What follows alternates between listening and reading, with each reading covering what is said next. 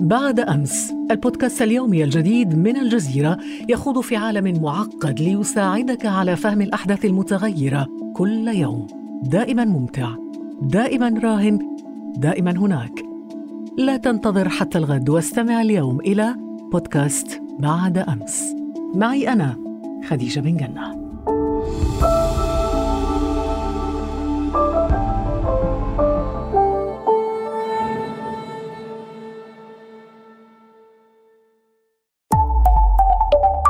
الجزيرة بودكاست.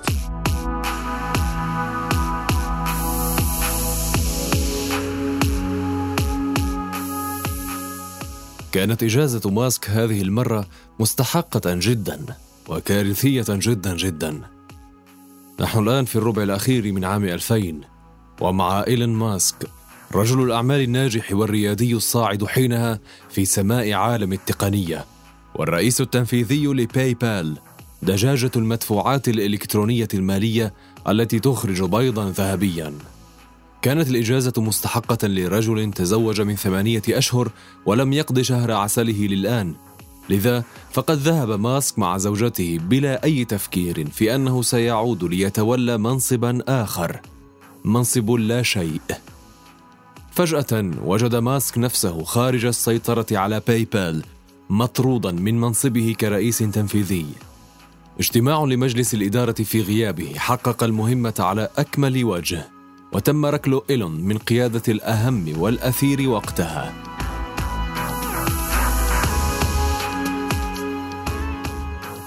كانت لحظة فارقة. يقول البعض إن ماسك لم يأخذ إجازة بعدها أبدا حتى لحظتنا هذه. ويؤكد آخرون أنه لولا طرده لما رأينا كل مشاريع الملياردير الأمريكي الحالية. طرد أدى بنا لرؤية صواريخ شركته سبيس إكس المتطورة في قلب مقرات وكالة الفضاء الكبرى عالميا ناسا. وجعلنا نرى السيارات الكهربائية لشركته الكبرى تسلا. وأنتج لنا شركته SolarCity وأصبحت الطاقة الشمسية والمتجددة جزءا من حياة الأمريكيين على يدها. طرد ربما يغير حياتنا وحياة الأمريكيين للأفضل. وبه أصبح ماسك فيما بعد رئيسا تنفيذيا أكثر مهارة وحنكة لمشاريع أخرى أكبر وتحول به لمن تعرفه أمريكا الآن بالرجل الحديدي.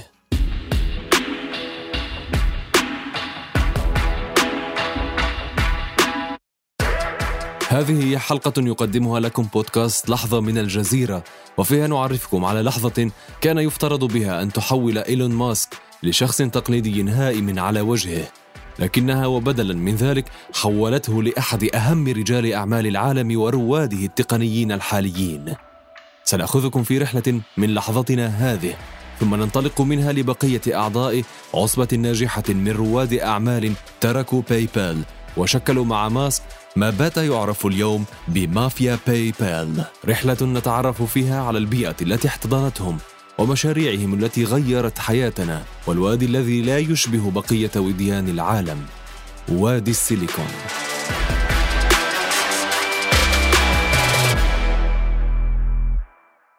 أهلا بكم في هذه الحلقة الجديدة من بودكاست لحظة من الجزيرة. أنا فريد وهذه الحلقة بعنوان مافيا PayPal عمالقة في وادي السيليكون.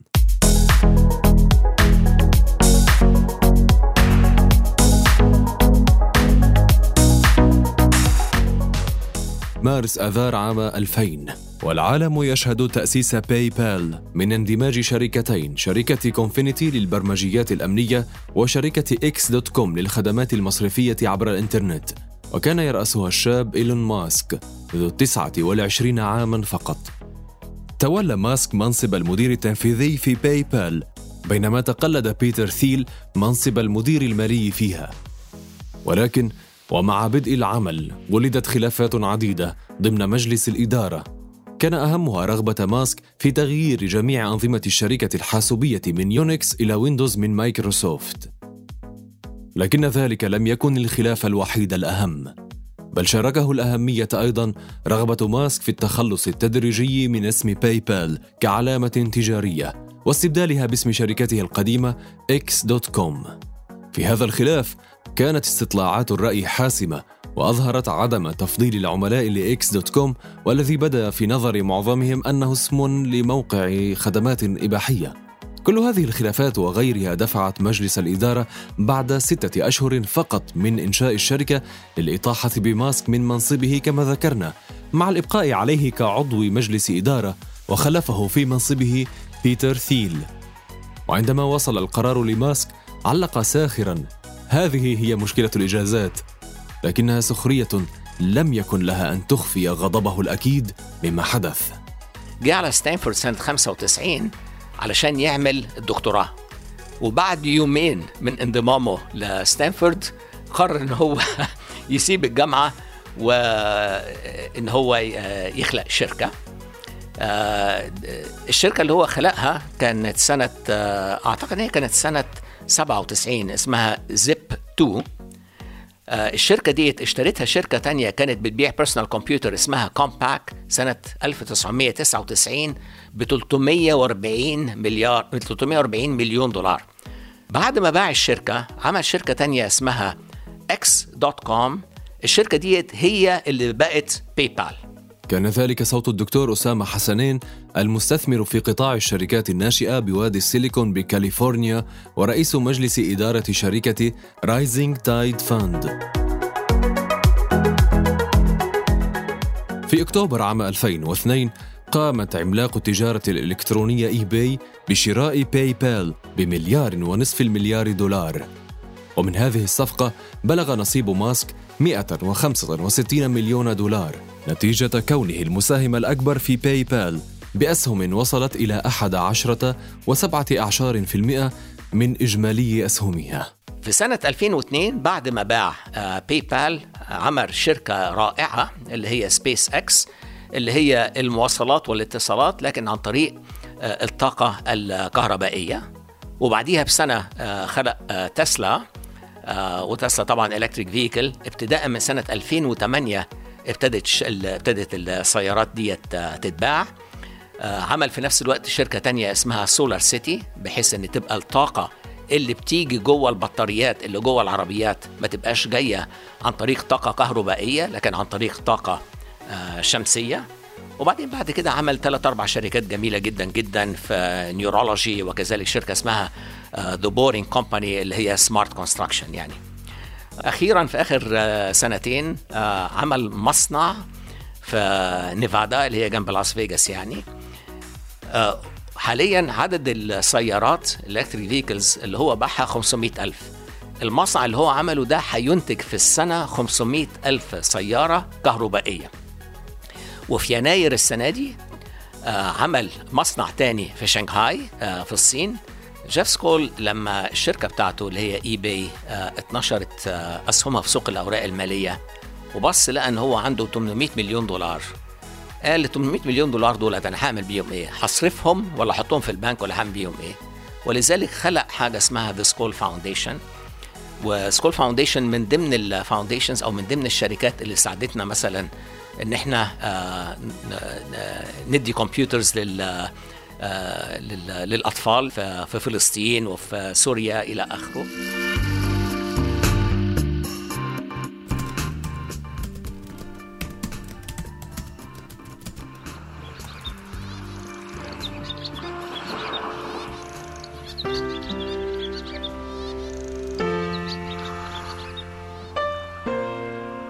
سعى أعضاء مافيا باي بال بعد بيع الشركة لوضع خبراتهم في إنشاء وتطوير شركات تكنولوجية جديدة وكبيرة وقد آتت خبراتهم تلك أكلها.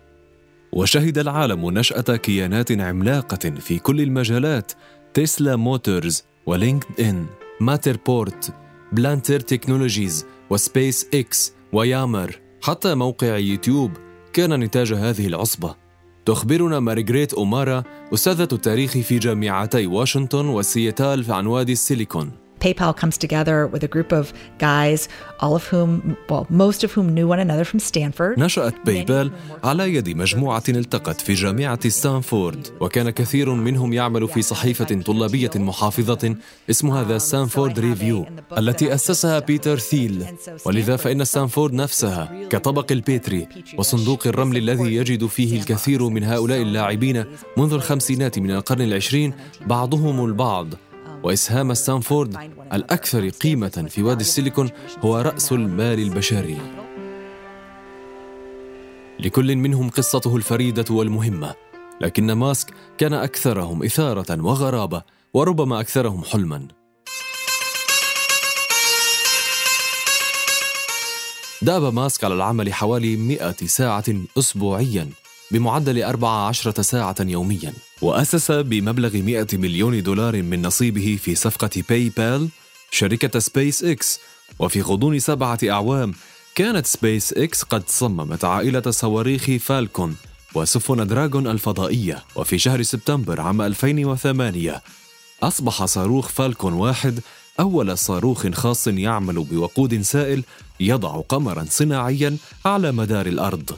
وفي الخامس والعشرين من مايو عام 2012 دخلت مركبة دراغون الفضائية التاريخ عندما التحمت مع محطة الفضاء الدولية لتصبح سبيس إكس أول شركة تجارية خاصة تصنع مركبة فضائية ترتبط بمحطة الفضاء الدولية. يقدر عدد موظفي سبيس إكس في مقرها الرئيسي في هاوثورن كاليفورنيا بحوالي ستة آلاف موظف. وقد قامت الشركة بتأمين أكثر من مئة مهمة متعلقة بالخدمات الفضائية حسب الموقع الرسمي لها. لنهبط مرة ثانية للأرض مع بودكاست لحظة من الجزيرة وهذه المرة لنخوض في مشروع جديد وشركة رائدة ومختلفة قام ماسك بتأسيسها أيضا عام 2003 وهي تسلا موتورز للسيارات الكهربائية.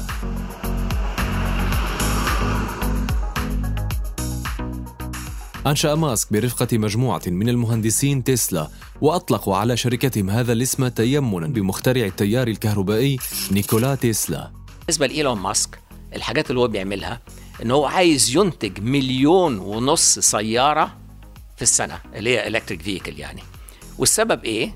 إنه لما مثلا بص على الصين ولقى إن لما ابتدوا يستخدموا الحاجة اللي اسمها electric scooter اللي هي زي الفيسبا يعني بس بالكهرباء عددهم زاد ل 200 مليون. عدد ال scooters عدد الفيسبا زياد زادت ل أو أو المدرجات الدراجات زادت ل 200 مليون في أربع سنين. والنتيجة كان إيه؟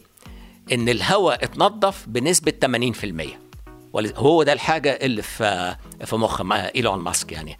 أعتقد إن هو واحد من أحسن المبادرين وكذلك طبعا من الناحية الإنسانية من أحسن الناس اللي بيدور على طريقة بحيث إن حياتنا تبقى أحسن.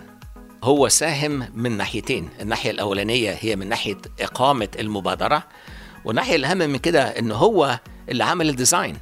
هو اللي صمم المنتجات هو اللي صمم تسلا هو اللي صمم اللي هي الطيارات يعني بالنسبة لسبيس إكس. يريد ماسك من خلال Tesla Motors تسريع عملية انتقال العالم إلى الطاقة المستدامة وإثبات أن الناس لا يحتاجون إلى حلول وسطية. فإذا ما أردتم قيادة سيارات كهربائية فستقودوها ويؤمن ماسك أنها يمكن أن تكون أفضل وأسرع وأكثر متعة في القيادة من سيارات البنزين ويبدو أنه وللآن فإن طموح ماسك في محله فقد بلغت قيمة الشركة السوقية نهاية العام الماضي قرابة 22 مليار دولار لتصبح من كبرى شركات السيارات في العالم. لنترك ماسك الآن ونتعقب بعض أعضاء مافيا باي بال من انتشروا في وادي السيليكون بمشاريع وأفكار جديدة. لنتعرف في بانوراما سريعة على أبرز محطاتهم ثم لنسلط الضوء على تجربة اثنين من أبرزهم. ولد بيتر ثيل في ألمانيا عام 1967 وانتقل للعيش في أمريكا بعد عام واحد على ولادته. في الولايات المتحدة درس الفلسفة ثم درس الحقوق كردة فعل ضد الفكر السياسي المهيمن على العالم. ومع ذلك فإن هذا الفكر لم يمنعه من دعم دونالد ترامب في الانتخابات الرئاسية الأمريكية ضد هيلاري كلينتون كان ثيل واحدا من مؤسسي باي بال وتولى فيها منصب الرئيس التنفيذي قبل بيعها لمصلحة شركة إي باي وكانت حصة ثيل منها ثلاثة وسبعة أعشار في المئة بقيمة 55 مليون دولار.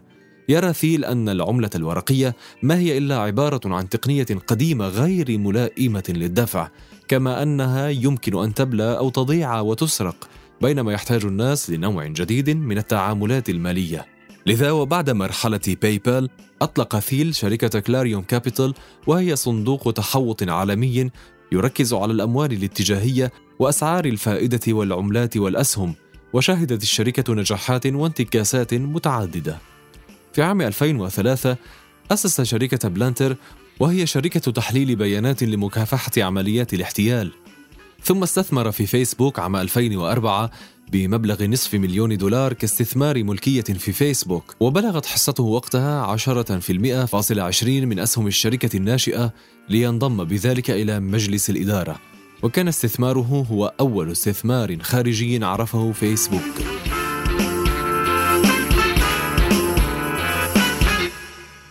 أما جاويد كريم فقد ولد عام 1979 في مدينة ميرسبورغ التابعة لمقاطعة زاكسن أنهالت في ألمانيا الشرقية. والده من بنغلاديش وأمه ألمانية وقد درس وعمل والداه في مجال الكيمياء. وفي عام 1982 هربت العائلة إلى ألمانيا الغربية بسبب مضايقات تعرضت لها من قبل نظام ألمانيا الشرقية. وبعد عدة سنوات في القسم الغربي من ألمانيا وبسبب اعتداءات متكررة على الأجانب في مقاطعة شمال الراين وستفاليا قرر والد جاويد الهجرة إلى الولايات المتحدة الأمريكية. درس جاويد الكمبيوتر لمدة ثلاث سنوات في جامعة إلينوي. ولم يكمل دراسته ليلتحق بمافيا باي بال في وادي السيليكون للمساعدة في تأسيسها. وبعد انفراط عقد باي بال كان كريم قد تعرف على ستيفن تشين وتشاد هيرلي اللذين أسسا بعد ثلاث سنوات من العمل موقعا جديدا للفيديوهات يدعى يوتيوب.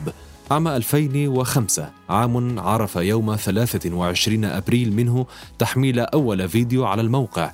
وحينها ظهر فيه جاويد لمدة 19 ثانية في إحدى حدائق الحيوان في كاليفورنيا. وفي عام 2006 اشترت جوجل يوتيوب وحصل جاويد على مبلغ 64 مليون دولار فقط بسبب انخفاض حصته في الشركة إذ فضل العمل كاستشاري فيها ليتاح له إكمال دراسته.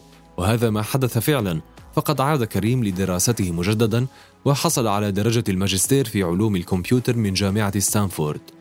أما يوتيوب فقد واصل رحلته لما نعرفه الآن بأضخم موقع وأرشيف فيديوهات على سطح الأرض. وفي عام 2008 أطلق كريم صندوق استثمار يدعى واي فانتشرز. وهي شركة تدعم الطلاب وأصحاب المشاريع الأولى المشاريع التي يمكن أن تجد لها مكانا في الوادي الأشهر في العالم ربما في وقتنا الحالي وهو وادي السيليكون.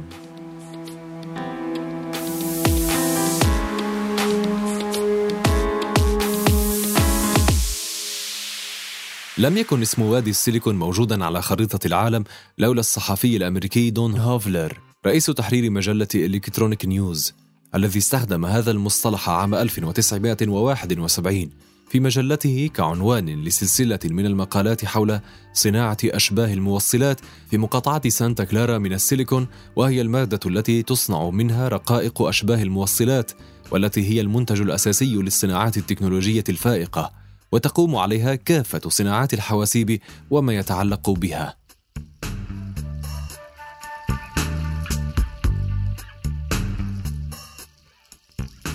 شهد وادي السيليكون في مطلع الثمانينات تحولات حقيقية في حجم الاستثمارات تعود تداعياتها إلى فترة زمنية سابقة. ففي خمسينات القرن العشرين وبعد اختراع الترانزستور المصنوع من السيليكون على يد الفيزيائي الأمريكي ويليام شوكلي بدأت نهضة فعلية في تلك الصناعة. يتمتع وادي السيليكون الآن ببنية تحتية فائقة التطور والأراضي هناك مرتفعة التكلفة إلا أن مجموعات كبيرة جدا من كبرى شركات التقنية تتخذ منه مقرا لها. من الصعب أن نحصيها ولكن نذكر منها على سبيل المثال تويتر، فيسبوك، آي بي إم آبل إنتل جوجل مايكروسوفت أمازون نتفليكس باي بال. بالإضافة إلى المراكز البحثية المهمة منها المركز البحثي لجامعة ستانفورد ووكالة ناسا ومركز بيركلي. إضافة إلى متحف تاريخ الكمبيوتر وثلاث مطارات تحيط بالوادي وفنادق ومناطق سكنية. واستطاع سيليكون وادي أن يقدم مساحة للعديد من الابتكارات المهمة والتقنيات التي أسهمت في تطوير حياتنا أكثر. في آخر 15 سنة ابتدت تطبيقات Artificial Intelligence تنتشر إلى حد إلى حد إنه وصلنا تقريبا آه، إلى 20 آه، مجال. آه، بعضهم مثلا بالنسبة للتعليم. على سبيل المثال في شركة هنا مثلا في سيليكون فالي اسمها كيدابتيف والشركة كالعادة اتخلقت من ستانفورد university النهارده مع artificial intelligence أو أحيانا بنسميه machine learning في 42 emotions إحساس بيقدروا يفسروه. إيه الغرض منه؟ إن هم يقولوا للأهل ويقولوا للمدرسين آه، الطالبة أو الطالب ده إيه الحاجة اللي هم بيحبوها؟ آه، من ناحية التطبيق. إيه المشاريع اللي هم قضوا وقت آه، أطول فيها؟ سواء لأنه كانت حاجة مهمة بالنسبة لهم أو كانت حاجة في منتهى الصعوبة بالنسبة لهم.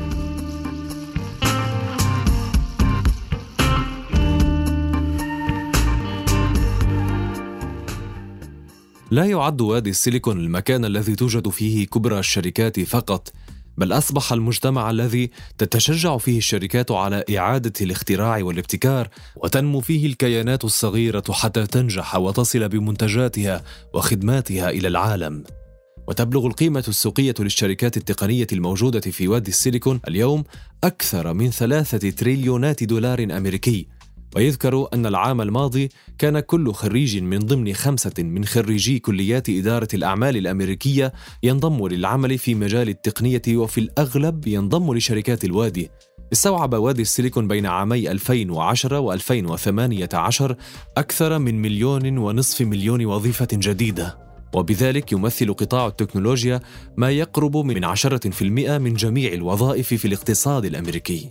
في طبعا آه، يعني طرق كتيرة جدا جدا جدا آه، الناس اللي اسمهم angel investors هنا بيو يعني بيستثمروا في 60 ألف شركة ولذلك إذا كان واحد قرر أو واحدة قررت إن هم مش شرط إن هم يكملوا الدراسة ما هياش مسألة إن الواحد آه، ياخد دكتوراه ولا masters ولا حاجة زي كده. لكن هو يعمل الحاجة أو تعمل الحاجة المناسبة بالنسبة لها أو بالنسبة له. فبالنسبة لبيتر ثيل يعني لما بص على اللي هنسميه مثلا state of the art in education يعني النهارده التعليم يا ترى مبني على إيه وإيه تأثيره وبالذات بالنسبة للي بيسمى education for employment.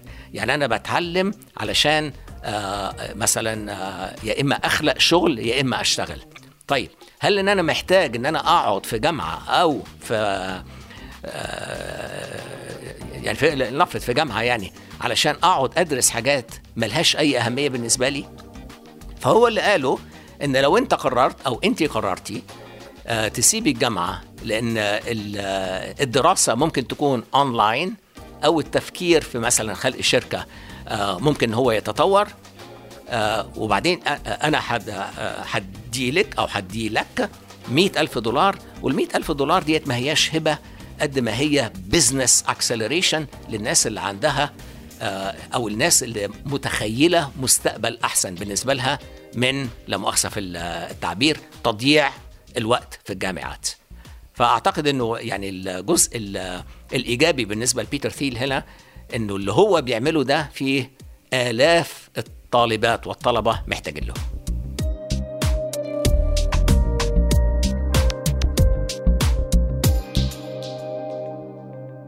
وعلى الرغم من محاكاة دول أخرى لوادي السيليكون ومحاولة إنشاء مناطق شبيهة لديها كألمانيا والصين وبريطانيا وسكوتلاند وغيرهم فإن وادي السيليكون الأمريكي ما زال عقل العالم الإلكتروني للآن وبلا منازع.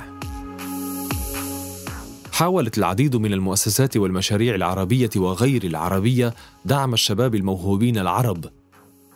وبالتالي قامت بإنشاء العديد من الجوائز التي تهدف لتطوير مشاريعهم. من ضمن المشاريع الرائعة اللي اتبنت آه، أعتقد من 12 سنة MIT Arab startup competition المبادرة ديت بيتقدم لها 10000 مبادر كل سنة من الدول العربية.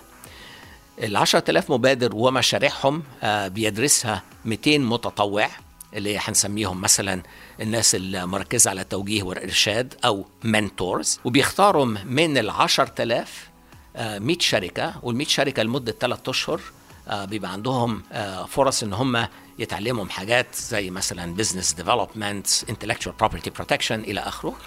وبعدين بيخشوا في المسابقة آه، في الآخر وثلاثه من الشركات ديت برضو بيجي لهم تمويل.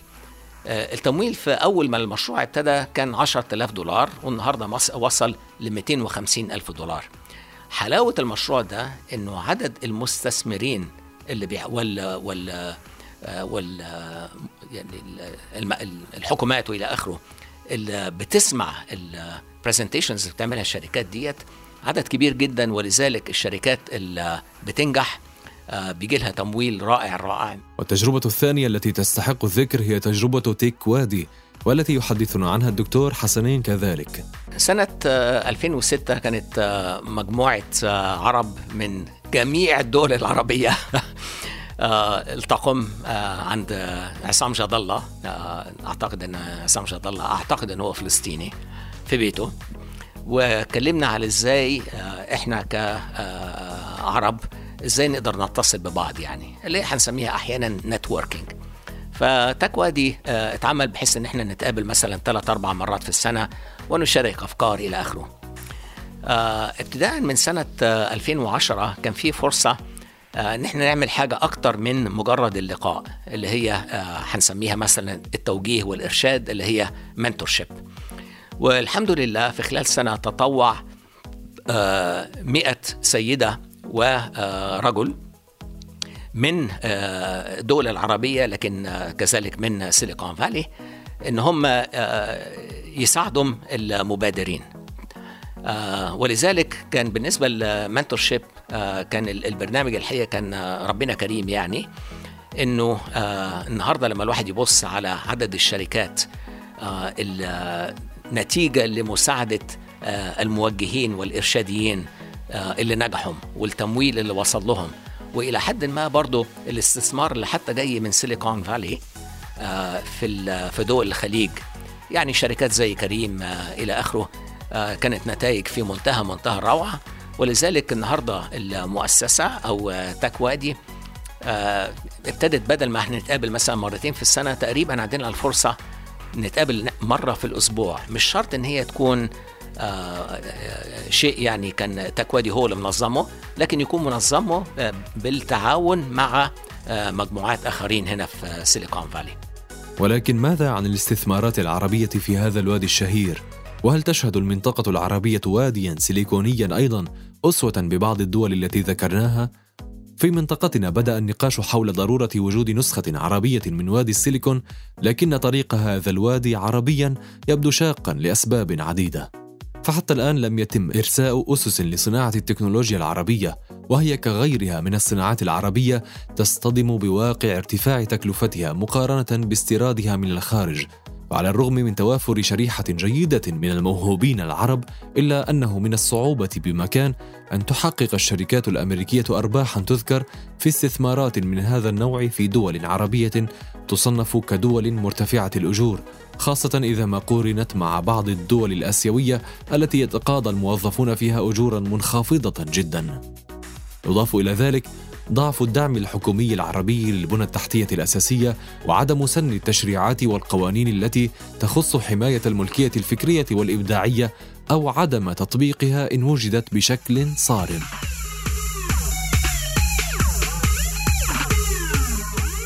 أما الاستثمار في الوادي الأمريكي فإنه يحضر بقوة فالأموال السعودية تعد من أكبر الحصص الاستثمارية في الشركات التكنولوجية الناشئة هناك وعلى مدى السنوات الخمس الماضية ضخ المستثمرون السعوديون نحو ستة مليارات دولار على الأقل في الوادي وخصصت الرياض عن طريق صندوق رؤية ومنذ عام 2012 أكثر من ضعف المبلغ لتمويل الشركات الناشئة الأمريكية.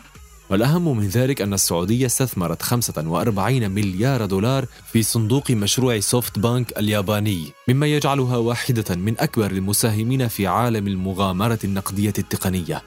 لكن الاستثمارات السعودية لا يمكننا أن نطلق عليها استثمارات عربية لأن السعودية هي الوحيدة تقريبا التي تستثمر في الوادي بهذه الكثافة.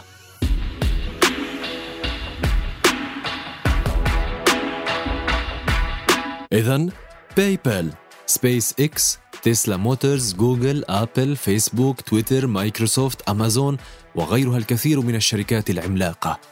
إيلون ماسك بيتر ثيل ستيف جوبز بيل جيتس مارك زوكربيرغ جيف بيزوس وغيرها الكثير من أسماء العصبة التي غيرت العالم. غيروا العالم بكل بساطة وحيواتنا قبل وجود تلك الشركات لم تعد نفسها حيواتنا اليوم. كانت لحظة يمكن لإيلون ماسك أن ينهار فيها لكنه استغلها ليبني نجاحه الهائل. مثله مثل من يشبهه من رواد الأعمال في العالم.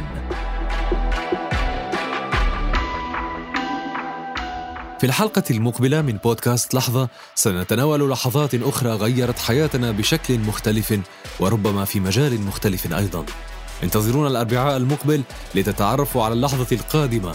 ولا تنسوا زيارة موقعنا على الإنترنت podcast.aljazeera.net ومشاركة هذه الحلقة مع أصدقائكم. كان معكم في هذه الحلقة فريد. إلى اللقاء